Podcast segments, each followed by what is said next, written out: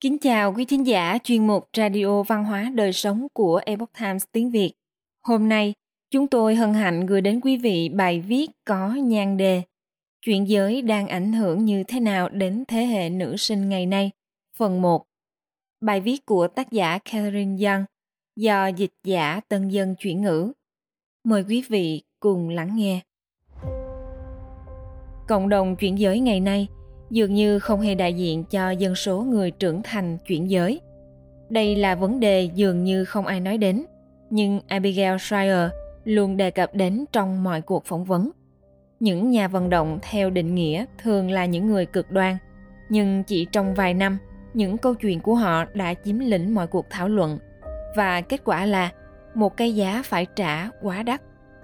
Hàng trăm trường hợp chuyển giới để lại tổn thất không thể bù đắp cho các nhóm cô gái tuổi teen như Schreier khảo sát trong cuốn sách gần đây của mình.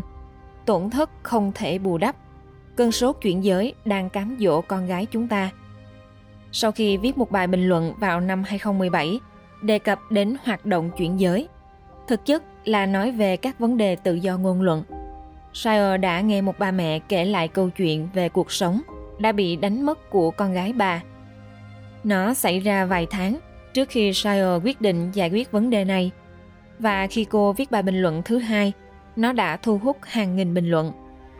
Kể từ đó, Shire trò chuyện với một phạm vi rất rộng nhóm người đã bị cuốn theo trào lưu này, từ các chuyên gia có trình độ cao cho đến những người chuyển giới nổi tiếng, rồi đến những người đưa tư tưởng giới tính vào học đường. Và gần 200 cuộc phỏng vấn đã viết nên một câu chuyện bị kiểm duyệt bấy lâu. Câu chuyện ở đây là chúng ta có một bệnh dịch bùng phát của những cô gái tuổi teen. Những người dường như không mắc chứng rối loạn định dạng giới tính điển hình, nhưng họ vẫn tự thuyết phục mình rằng họ mắc chứng rối loạn giới tính và thuyết phục bạn bè và đổ xô đi phẫu thuật và sử dụng hormone. Họ là nhóm nhân khẩu học lớn nhất và phát triển nhanh nhất. Và điều này xảy ra ở khắp phương Tây, Shio nói chẩn đoán sai. Chúng tôi biết chứng rối loạn định dạng giới là như thế nào, vì chúng tôi có dữ liệu về nó từ hơn 100 năm trước. Những gì các cô gái tuổi teen đang biểu hiện ngày nay không phải như vậy. Tiến sĩ Lisa Littman cũng được phỏng vấn trong cuốn sách là người đầu tiên công bố một báo cáo về sự gia tăng đột biến các trường hợp trẻ em gái ở tuổi vị thành niên. Cô đặt ra thuật ngữ chứng rối loạn định dạng giới khởi phát nhanh chóng – và cô nhanh chóng bị bịt miệng do sự lạm dụng mạng xã hội và lo sợ các hậu quả về nghề nghiệp. Bài báo được đồng nghiệp của cô bình duyệt và giấu đi. Trong khi đó, lần đầu tiên hàng trăm gia đình nhận ra rằng cơn ác mộng mà họ đang phải chịu đựng không phải là duy nhất. Rối loạn định dạng giới là một chứng rối loạn có thể điều trị được. Nó thường xảy ra ở độ tuổi rất nhỏ, từ 2 đến 4 tuổi và hầu như luôn xảy ra ở các bé trai. Những đứa trẻ này trong lịch sử chiếm 0,01% dân số, biểu lộ sự đau khổ tột cùng với giới tính sinh học của mình. Khoảng 70 trường hợp được giải quyết trong thời thơ ấu, nhưng những trường hợp khác vẫn tồn tại một cách đau khổ khi trưởng thành. Đôi khi, nó gắn liền với chấn thương và đôi khi không có. Sử dụng nội tiết tố và phẫu thuật thẩm mỹ để thay đổi cơ thể bệnh nhân – chỉ là một con đường mà họ có thể thực hiện để đối phó với chứng rối loạn này. Những gì chúng ta đã thấy trong thập kỷ qua là hiện tượng các cô gái độ tuổi vị thành niên và thanh thiếu niên không có tiền sử mắc chứng rối loạn định dạng giới vào thời thơ ấu. Đột nhiên và theo nhóm, họ trở thành người chuyển giới. Sau đó họ được theo dõi nhanh chóng về hóc môn và được phẫu thuật. Ví dụ, ở anh từ năm này sang năm khác đã tăng lên 4.500% trường hợp. Trên thực tế, hiện tượng này diễn ra theo một khuôn mẫu được thấy nhiều ở các cô gái tuổi thanh thiếu niên trong suốt thời gian qua. Đó là một sự cuồng loạn đương đại. Chúng tôi thấy chuyện này xảy ra theo định kỳ. Shire nói, ở thời đại trước, họ có thể nói, Ồ, vấn đề là tôi béo quá. Cách đây 10 năm, những cô gái này có thể đã được chẩn đoán là mắc chứng cuồng ăn hoặc biến ăn. Trước đó, họ có thể đã tự chẩn đoán và bắt đầu xuất hiện các triệu chứng của rối loạn đa nhân cách. và những sự kiện này luôn giống như một dịch bệnh cục bộ. Nhưng ngày nay, với phạm vi tiếp cận rộng rãi của mạng xã hội, lan nhanh như tốc độ cháy rừng, dịch bệnh đã lan rộng khắp phương Tây. Những phụ nữ trẻ này có rất nhiều vấn đề về sức khỏe tinh thần khác, trầm cảm, lo lắng và liên quan đến việc tự cắt rạch bản thân. Có rất nhiều hành vi tự gây hại với nhóm dân số này.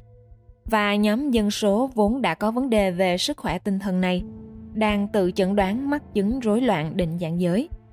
Có rất nhiều cách khác nhau để chúng ta thấy có nhiều cô gái vị thành niên như vậy tự thuyết phục mình về một chẩn đoán mà họ không mắc phải.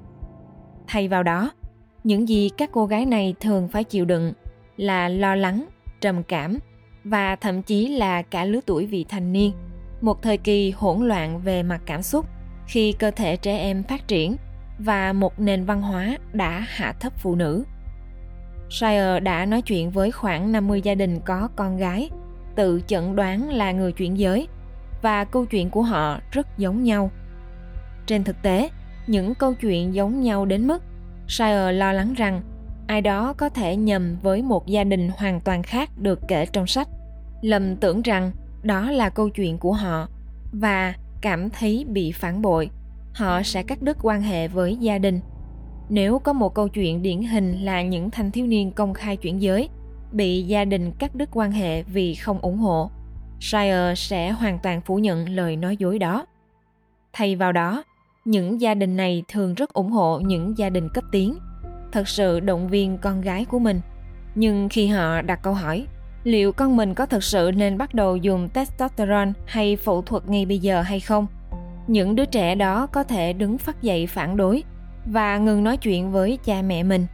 Những bậc phụ huynh mà sau đó vẫn tiếp tục hỗ trợ chúng về mặt tài chính.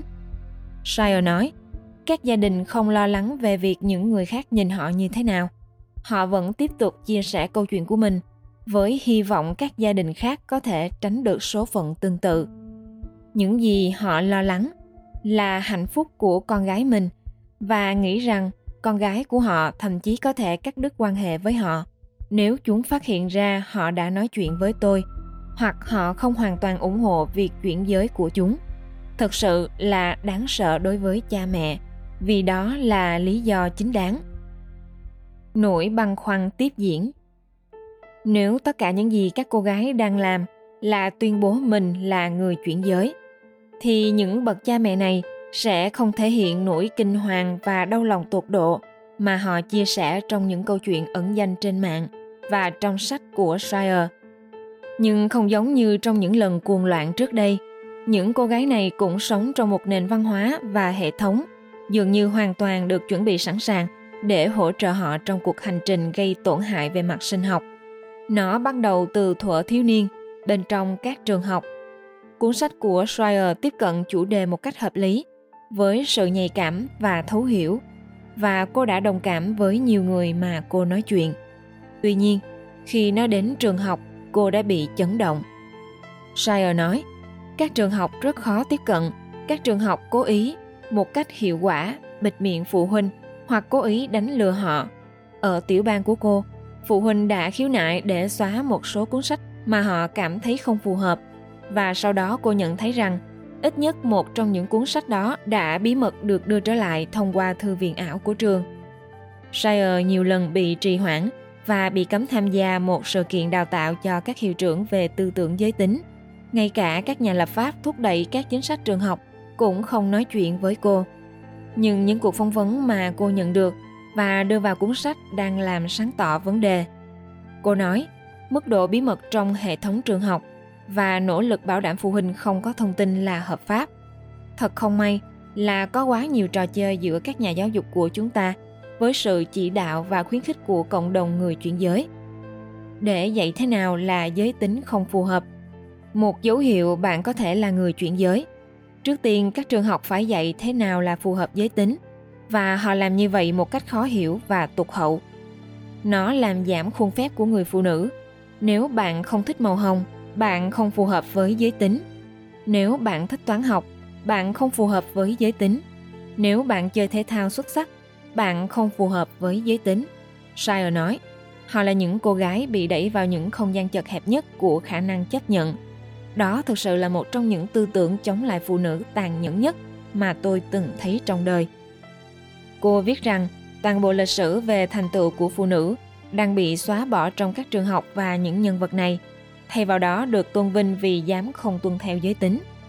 Vào thời điểm mà thanh thiếu niên, nền văn hóa nói chung dường như tiến bộ hơn bao giờ hết. Người ta có thể cho rằng tất cả mọi người dưới cái ô của LGBT đều được coi là có địa vị bình đẳng, nhưng phụ nữ cũng bị giáng chức. Một thanh thiếu niên nói với Shire rằng đồng tính nữ chỉ được coi là những cô gái nam tính, không thể thừa nhận mình là con trai, rằng điều đó không hay ho và đó là một thể loại khiêu dâm.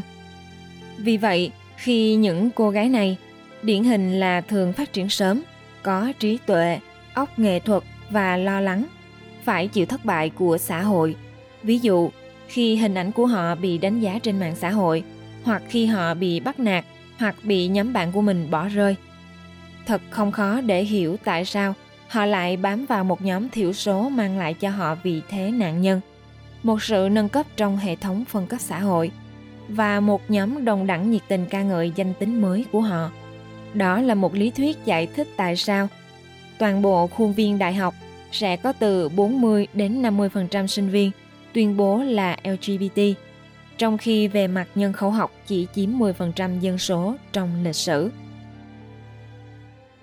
Quý thính giả thân mến, phần một bài viết chuyển giới đang ảnh hưởng như thế nào đến thế hệ nữ sinh ngày nay đến đây là hết. Mời quý vị đón theo dõi tiếp phần 2. Để đọc các bài viết khác của chúng tôi, quý vị có thể truy cập vào trang web epochtimesviet.com. Cảm ơn quý vị đã lắng nghe, quan tâm và đăng ký kênh. Xin chào tạm biệt và hẹn gặp lại quý vị trong chương trình lần sau. Kính chúc mọi điều bình an và tốt lành đến quý vị cùng người thân.